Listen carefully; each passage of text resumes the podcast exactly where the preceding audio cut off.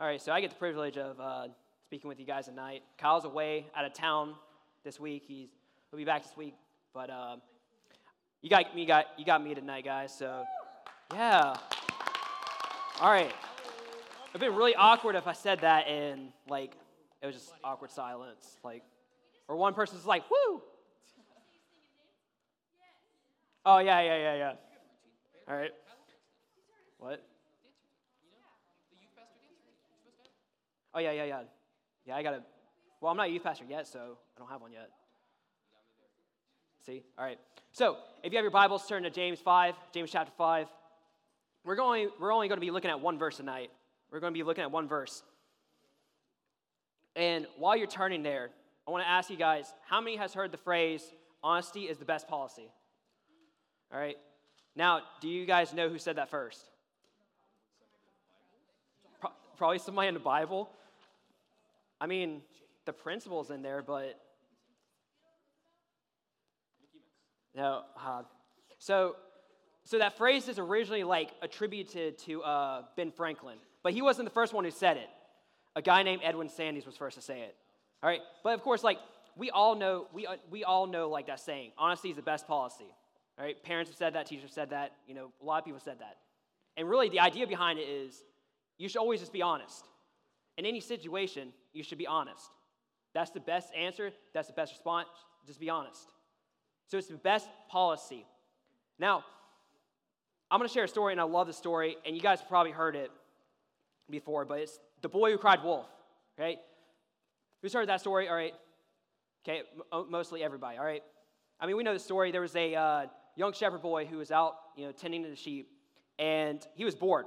So you remember that he was told if a wolf would ever, if, if a wolf ever appeared, he should cry wolf so that the villagers would come and help. So he's like, all right, I want to mess with the villagers, and so I'm going to cry wolf just to see them run and help me when there's no wolf. So he's like, all right, wolf, wolf. And the villagers come running up the hill, and to their surprise, there's no wolf. All right, there's just a boy laughing hysterically, like, "Ha, I got him! I got, I got those fools!" And they're like, "Oh, don't say there's a wolf when there's no wolf." And so they leave, they go back, and then another time he's like, "All right, I'm gonna do it again because it's so much fun the first time. I'm gonna do it again." So he cries, "Wolf, wolf! There's a wolf!" And so the villagers come running back up. They're out of breath, like, ah, "Where's the wolf?" And of course, there's not a wolf again. There's no wolf. And they're like mad. They're like, do not say there's a wolf when there's no wolf. So they go back down. The guy, the boy is laughing because he got him again. And then we know what happened. An actual wolf showed up. And so the boy's like, oh man, there's a wolf. I need to cry, I need to cry for help. Wolf, wolf, there's a wolf. What happened? The boy got ate. And that's some stories. It depends on, you know, what rating you're doing. Like, if it's PG, he didn't get eaten. But PG 13, he got eaten. All right? But of course, we're doing a PG, we're doing a PG one. we're doing a PG one where he didn't get eaten, all right? But of course, nobody showed up. So the sheep scattered because no one came to his aid. And so the villagers later saw that the boy hadn't returned, so they go looking for him, and they find a boy weeping, and they're like, and he tells them, like, there was a wolf, and I called for you guys. Why didn't you show up? And when the villagers told the boy, he said, no one listens to a liar, even when he's telling the truth. See, in the story, the boy wanted to deceive the villagers and amuse himself. And so he cried out wolf when there was no wolf. Well, after time, the villagers were like, oh, he's just messing with us. So when he was actually telling the truth, they didn't believe him. All because he kept crying wolf when there was no wolf. He wasn't honesty. All right? To him, honesty was not the best policy. He found it more amusing to deceive them to the point they didn't even believe him. And as I think about that story, that story, I love that story because, like, his wor- words are so powerful. When he cried wolf, they came. But he abused that and he deceived them to the point that they didn't trust him anymore. Words are powerful, and our words, um, what we say matters. Like, our words are powerful, and what we say matters as I was thinking about the, t- the text today, because we're going to be talking about our words and what we say, and I was just thinking about that, and I love the book of James, how it talks about taming the tongue.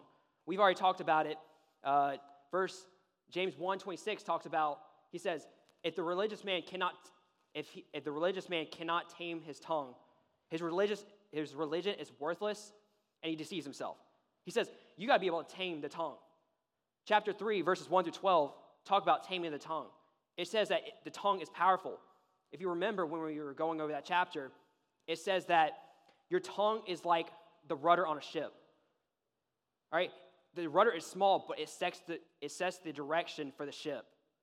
The same is the same thing is with our with ugh, tongue twister. The same thing is I can't get a sentence out. The same is with our tongue, all right? Our mouth, the words we say. Our mouth sets a course for our life. And so the tongue and our, the words we say are powerful. And as I was looking at this, I was like, all right, I just want to look at all the, uh, all the things that Scripture says about our words and our tongue. And some, here's some of the things I saw that it could do. All right? It can build up or tear down a person. It can build up or tear down. You can either encourage someone or you can discourage them with your words. Another thing, you can make or break relationships. Relationships are built on communication, the words we say. So we can make relationships and grow them and build them. But also, we can break those relationships. It only takes a few words to break a relationship. Another thing it does we can either bless or curse. Uh, James 3 talks about that. It says that you cannot both bless God and curse his image, his image bearers. All right? So we can bless or curse with our mouth. We can be kind or cruel. We can say kind words or cruel words. And then lastly, we can either tell the truth or we can tell lies. Say what is true or say what is false lie, deceive. And so we can do a lot with our mouths, with the words we say. And after reading all that, I just thought to myself, you know, what you say matters. It matters so much, and the Bible talks about that. And we're going to talk about that last one truth or lies. Are we speaking the truth or are we speaking lies? And so, if you have your Bibles, we're going to be reading James 5:12. And if you don't have your Bible, the verse will be up on the screen. Let's read it together. And it says, now, above all, my brothers, do not swear either, either by heaven or by earth or with any other oath. Your yes must be yes and your no must be no, so that you won't fall under judgment. So James starts off and he says, Now, above all, my brothers. So he is transitioning to something important. He say, he's telling his audience, All right, I'm about to say something important. All right, he says, My brothers, listen up. Listen to what I'm going to tell you. He tells them, Do not swear. Do not swear. Now, when we hear the word swear, I know what we, what we think of, all right? We're probably thinking right now when you hear the word swear. We think about, oh, the swear words, the bad words, the bad words we're not supposed to say. Now, that is true. We're not supposed to say those as believers. And that is what the word means. But also, but that's not what James is talking about here. All right? We always think about, oh, swear, don't say the bad words. But that's not what James is talking about. What James means when he says swear, he, he's, this word swear shows the certainty of a statement or promise. So we use a swear to show the certainty of a statement or promise. All right? Two examples Hebrews 6. It says that God, when God made the promise to Abraham, it said that he swore by himself. God did that because there's no one greater than God, so he swore by himself to show that he certainly will fulfill the promise. The promise he gave to Abraham will happen. That is the truth. All right, another illustration. Uh, 2 Corinthians 1.23. Paul tells the Corinthians, he says, I call on God as a witness. God is my witness on my life that I did not come to see you to spare you. I spared you by not coming to see you. He uses God as a witness to say, hey, that is the truth. You can certainly believe that that is the reason I did not come to see you. And so, what the Bible means when it says do not swear, or the word swear, is we're showing the certainty of a statement of promise. All right? I could I can look at Bryce and say, and Bryce asked me, hey man, can you help me? And I can say, yeah, I'll help you. I swear, I swear to God, I will help you. Say that I will help you, and you know with certainty that I will help you. Right? That was the usage of the swear. All right, swear. Or another way to say it is to take an oath. All right? The Old Testament talks about that. So many characters in the Old Testament would swear or take an oath to show that the promise they have made or the statement they made is true. Um, and so they were used for good. And of course, the Old Testament law, this is what it said on it. It said that if you if you make a promise, if you make a promise and you swear on it or you take an oath, you must fulfill it. So if you say you're going to do something and you swear on God's name, you better fulfill it. Because the third commandment says, do not take the Lord's name, the Lord, don't take the Lord's name in vain. And that's what you're doing. When you use his name to make an oath or swear on his name and you don't keep it, you're sinning against God. And so it says, all right, if you make a promise and you swear on it, you better fulfill it. But then here in James, James says, he tells his audience, don't do it. Don't do it. Don't swear. Now, you may be thinking, there, this sounds familiar, all right? This sounds familiar. I feel like this is said somewhere else, all right? Jesus says the same thing on the Sermon on the Mount. He says the same thing. Because the reason Jesus addresses it is because they were being abused. And I believe they were still being abused when James writes his readers. One thing that the Jews were doing was they were, they were abusing they were abusing oaths and swears.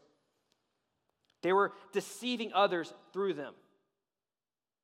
All right, the Old Testament says, do not, if you make a, if you swear on God's name or you make take an oath in God's name, you better fulfill it. Well, they came up with the smart idea, okay, if we don't swear in God's name, or we don't, or we don't take an oath in his name, then it's not binding.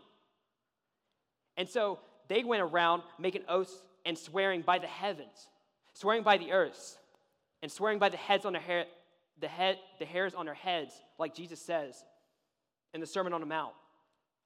Jesus also says in uh, Matthew 23, he also talks about them swearing by the temple.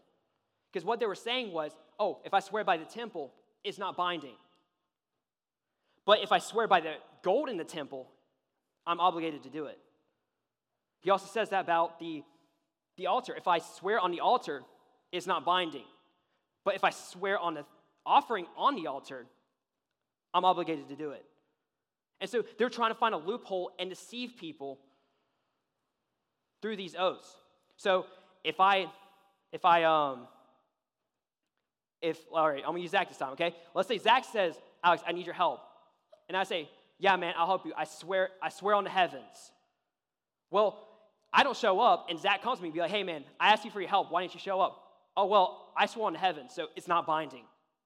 All right? Then Zach's mad because I told him that I would be there, and I swore, but I didn't keep it. All right? I did that to deceive Zach. All right? Because I didn't feel like doing it. I didn't feel like helping him that day. And so I just didn't go, but it wasn't binding. And so that was the problem, is that the Jews were using it to deceive people. They're using it for deception. Because they might have intention then to help, but later they're like, I don't feel like it. It's not binding, so I'm not obligated to do it. And so the, so the thing that Jesus wanted them to see was you have deception in your heart. You're deceiving them. Because you're telling them you're going to do something, but you don't do it. Because, because it's not binding. Well, Jesus makes the point that if you swear on anything, well, God's behind it. You swear by the heavens, that's God's dwelling place. If you, if you swear by the earth, that's God's footstool. If you swear by the head, by the um, hairs on your head, well, you can't even make them. You can't. You can't change the color of them. He knows how many hairs on your head. And so God stands behind all that. So if you make a promise and you don't keep it, whether you swear on uh, a person or on God or on the heavens or whatever, you're obligated to keep that. But you're using it to deceive people. You have deception in your heart. And so even Jesus says, don't do it, don't swear, don't take oaths.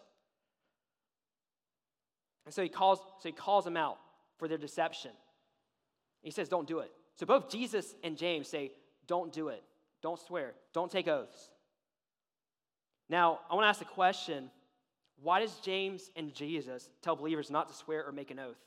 Why does he tell them to do that? The first, the first reason he tells, they tell them to do that is because it was used for deception. The whole point of taking an oath or swearing was to show that what you were saying was certain, that was true. That if I told Zach that I'm going to help him, that is the truth. But they were deceiving them, saying, oh, it's not binding. It's not binding, so I don't have to do it. So they were they had deception in their heart. They were deceiving them. They were deceiving the people that they were giving these uh, these oaths to. And so Jesus and James says, don't do it because you're using it for deception.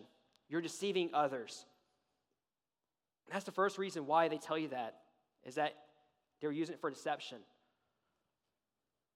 Now there's another reason and James talks about this in the second half of the verse. So let's look at verse 12 again.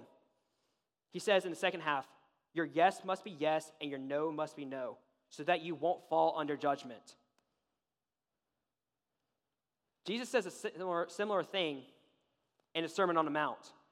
In, verse, uh, in Matthew 5, verse 37, he says, Let your yes be yes, and your no be no. So they both say that your yes your yes should mean yes and your no should mean no. I mean, it's that simple that you should take those words at face value. Another way to say this is say what you mean and mean what you say. Say what you mean and mean what you say. So if I say, yes, I will help you, that should mean I'm going to help them. I will be there and I will help you. If I say no, then what I mean is I will not be there and I will not help you. Your yes means yes, and your no means no. Really, what it comes down to is you're just telling the truth. You're telling the truth. That yes, I will be there, or no, I won't be there. And it's interesting that after, after James says, let your yes mean yes, or your yes must be yes, and your no must be no, he says that so that you will not fall under judgment you will not fall into judgment. Because we got we to remember, as believers, Christ is going to look at our actions one day and he's going to judge us. He'll look at our actions and what we did for him after he saved us, after we came into the body, the body of Christ. And one things he'll look at is our words. And so James tells them, all right, simply just let your yes mean yes and your no mean no and you will not be judged for your words. There'll be nothing to judge if you simply just tell the truth, be honest. Don't let your yes mean something else or your no mean something else. Don't let it be, yeah, I'll help you. But in reality, you're like, I don't know if I'm going to help you or not. It depends on how I feel that day. Maybe my allergies are going to be bad. I'm going to be like, oh man, I don't want to help them because it's, I got to help them outside and got to help garden or something, and I don't want to. I don't want to mess with my allergies you're being dishonest. So you simply have to let your yes mean yes, your no mean no. So that when, when we stand before Christ, we won't have to tell him, oh, why I didn't keep my word, why I was being dishonest. So that's why he says that. Just simply let your yes mean yes, your no mean no. Just speak the truth. And so here's the second reason why James and Jesus tells believers not to make an, to swear and make an oath is your words alone should be truthful. It's that simple. Your words alone should be truthful. I shouldn't have to say, Yeah, I'll help you. I swear to God. Or, Yeah, I'm going to enter an oath with you so that you know that I'm telling the truth. Simply, my yes should be enough. Yes, I'll help you. That should be enough. And when I say that, I should be telling the truth in that, that I will and help, I will help you. That that is my intention to help you. I love um, one, one of my favorite commentators, uh, David Guzik. I love what he says on this. He says, The need to swear or take an oath demonstrates that there is not enough weight in your own character to confirm your words. We do that because there's not enough weight in our character to confirm our words. Another way to say this is your words are weak. Your words are weak. They're not enough. All right? Me saying, yes, I will help you, isn't enough. They need it says that they need more to trust me, to know that I am telling the truth. And so that's the problem with it, is that it says that it's not enough. My words aren't enough. When in reality, James says that for believers, that should be enough. Your word alone should be enough. That your word should be the truth. That when you say yes, you mean yes. Now, when you say no, you mean no. Because as believers, we should be able to trust each other. We should be able to trust what we say, what the other person says. Um, so the believer's words should be honest and truthful. They should be honest and truthful. We should be honest in what we say, and it should be the truth. It shouldn't be, there should be no falsehood or deception in our words. Because the whole problem with the oaths and the, and, and the swearing was that the Jews were using it for deception. They were using it to deceive others and have a way out. And so they're using it for false and deception. But we shouldn't, but we shouldn't be doing that. James says, don't do that. Be truthful and honest. Don't give falsehood. Don't give um, false truth. Don't deceive. There's, there's so many ways that we fall into falsehood and deception. Even as believers, we continue to do it. Even though that we've been made new in Christ, we're a new creation, we continue to do that. We continue to deceive and give falsehood. Here are some ways that we fall into that. All right?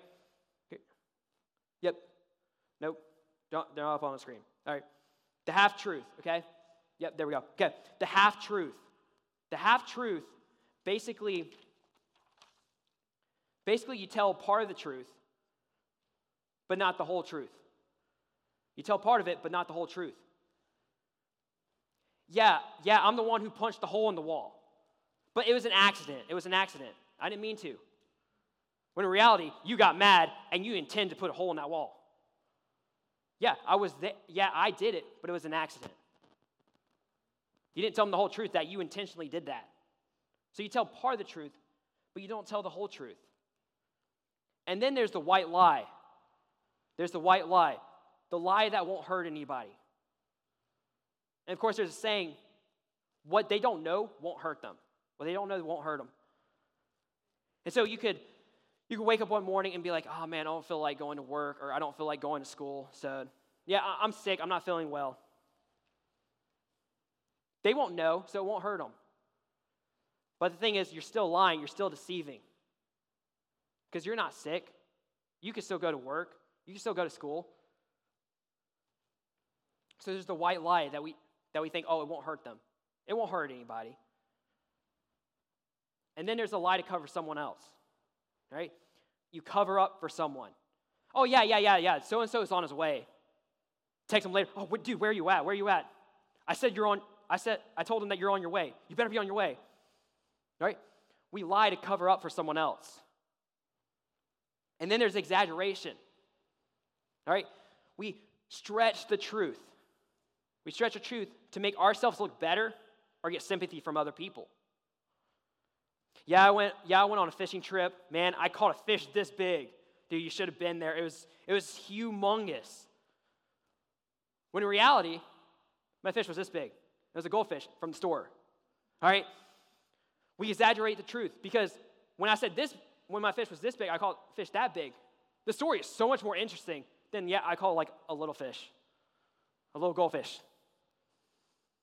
I named him Nemo, right? That the other story sounds better than that. So we stretch the truth to make ourselves look better or cause sympathy in other people. And then another one, the cover up lie. We hide the truth so that we don't hurt the other person. This is the one where we rationalize our lying. We say, okay, it's better that we lie than hurt them. Because if we tell them the truth, we could hurt them and they might get mad at us. They might, they might not be friends with us anymore. But we're still lying. You're still lying because you're trying to cover up the truth. When the Bible tells you, you need to be honest, even when it hurts, right? There's been times when my friends or someone in my life has been honest with me, even when it hurt me. But of course, they were doing it for my benefit, for my growth. And then lastly, there's the evasive lie. Right? We probably, I know I've done this, and you've probably done this, but we try to change the subject or we dodge the truth.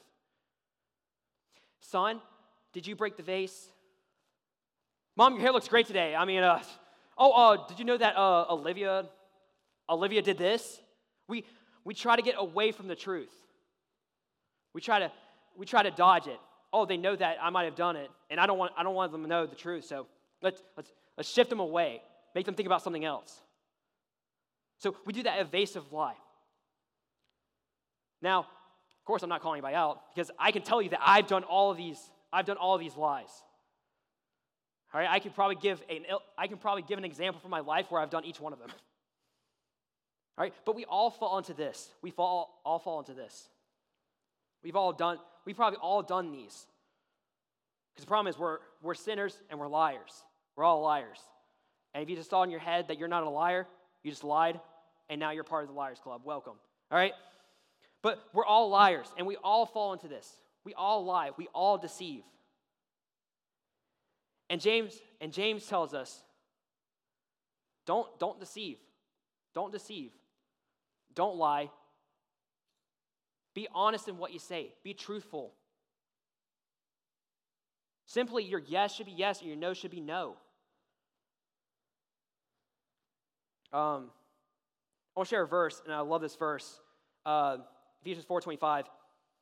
Right before this verse, Paul talks about putting off the old self and putting on the new. He says, all right, now that you're in Christ, you should put off that old sinful self and put on a new person in Christ. Put on that new self, the person who is a follower of Christ. And, this is, and here's what he says right after he says that in verse 25 of Ephesians 4. He says, Therefore, putting away lying, speak the truth, each one to his neighbor, because we are members of one body. He says, put away the lie, put away lying. All right, put away that old liar, that old deceiver, the old sinful self, put it away and be that and put on the new, that new person who speaks the truth. We should be we should put away lying and speak the truth. There's two people that came to my mind I was just looking at this. One person who's a liar and one person who is a truther. All right? A liar and a truther. And I'm not going to say the, and I'm not going to tell you the real names or give you an indication who it could be. But I named one person Carl, one person Chris. I just want to stay with the C names. So I, ha- I know a person named Carl. Not really, but someone who is a liar. So many times they, they deceive you and they don't want you to know the truth. And so Carl has lied to me a lot, he has deceived me. And of course, my relationship with him is rocky because he's lied and deceived me. That trust has withered away. He's still, he's still living in that old self. He's still continuing to lie and deceive. And then there's Chris, who is a truther. He tells the truth. All right? Anytime I talk to him, he's always, any word he says is truth, is the truth. There's no lying, there's no deceiving. And he's even told me the harsh truth. He didn't care about, you know, not hurting me. He was like, Alex, here's the truth. Even if it hurts you, here's the truth.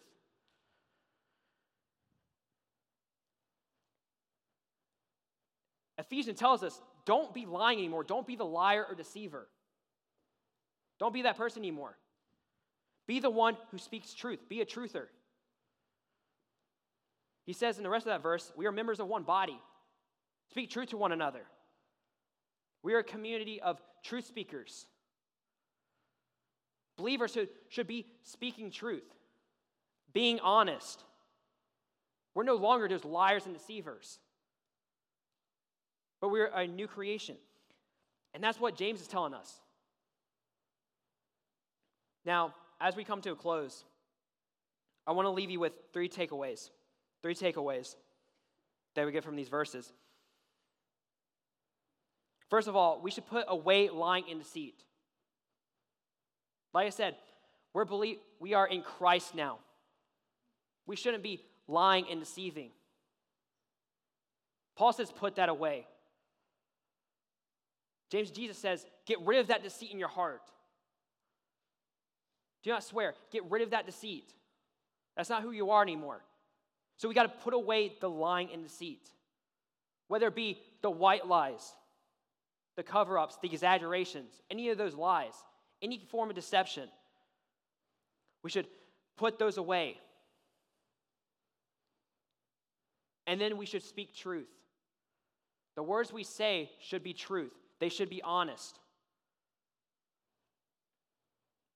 Simply, our yes should be yes, and our no should be no. We're called to speak truth. And then lastly, we represent Christ who is truth.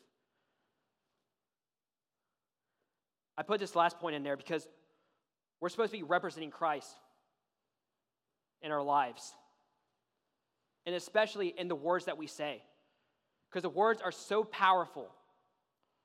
What we say matters. And it is through our words that we represent Christ. And you can't be representing Christ when you're continuing to lie and deceive. John, uh, not John, Jesus in John 8, he called the Jews, he called the Jews liars because they were saying, oh, yeah, you know, God the Father is our Father, but we don't believe you're the Son of God. And Jesus says, Jesus says, if you, if you were truly if God was truly your father, then you would believe in me, but you don't believe in me. So you're not, you're not, um, you're, li- you're lying. You're being, you're liars. You're, deceive, you're deceiving yourselves. He says, You are your father, the devil, the father of lies. That's what Jesus calls the devil, the father of lies. If you're lying and deceiving, you're being of your father, Satan, the father of lies. So you're not representing Christ when you lie and deceive. You're representing Satan, the father of lies. And so that's why Scripture tells us to put away those things, because we represent Christ, who is truth. Jesus says in John 14, I am the way, the truth, and the life. He says, I am the truth. We know that God's word is truth. And John tells us that he is the word in the flesh. He is truth in the flesh. So we need to be putting away lying and deceit, putting those things to death and speaking the truth because we represent Christ, who is truth. He is the truth. Let's pray. Dear Father God, thank you for this time, Lord. God, I just pray you just take, help us to take this to heart, Lord, just what your word says about our words. Lord, our words are powerful what we say matters. And God, I pray that we would put to we would put off, put away the lying and deceit in our lives. Lord, so many times we're good liars and we don't even realize it. We're good sinners and we don't even realize it. And so, Lord, help us to put those things off and rather speak truth. Speak what is honest, what is true. in the church, in our family, with our friends, in school, wherever we're at, God, help us to be speaking truth. The words that come about our mouths are true and they're honest. God, help us as we represent Christ who is truth. Lord, I just pray for these students. I pray for whatever's on their hearts and minds, Lord. God, help us to grow closer to you and to honor and glorify you in all that we say and all that we do. In Jesus' precious name, amen. All right, free to go. Have a good week. Also, I just want to thank you, thank you, thank you, thank you, thank you. Also, I just want to say uh, I'm not saying 100% that this is correct, but connect groups, I'm almost positive, are starting back next Sunday. I know that's been like three weeks since we've done them. So just so you know, we're probably starting back up next, this Sunday. No.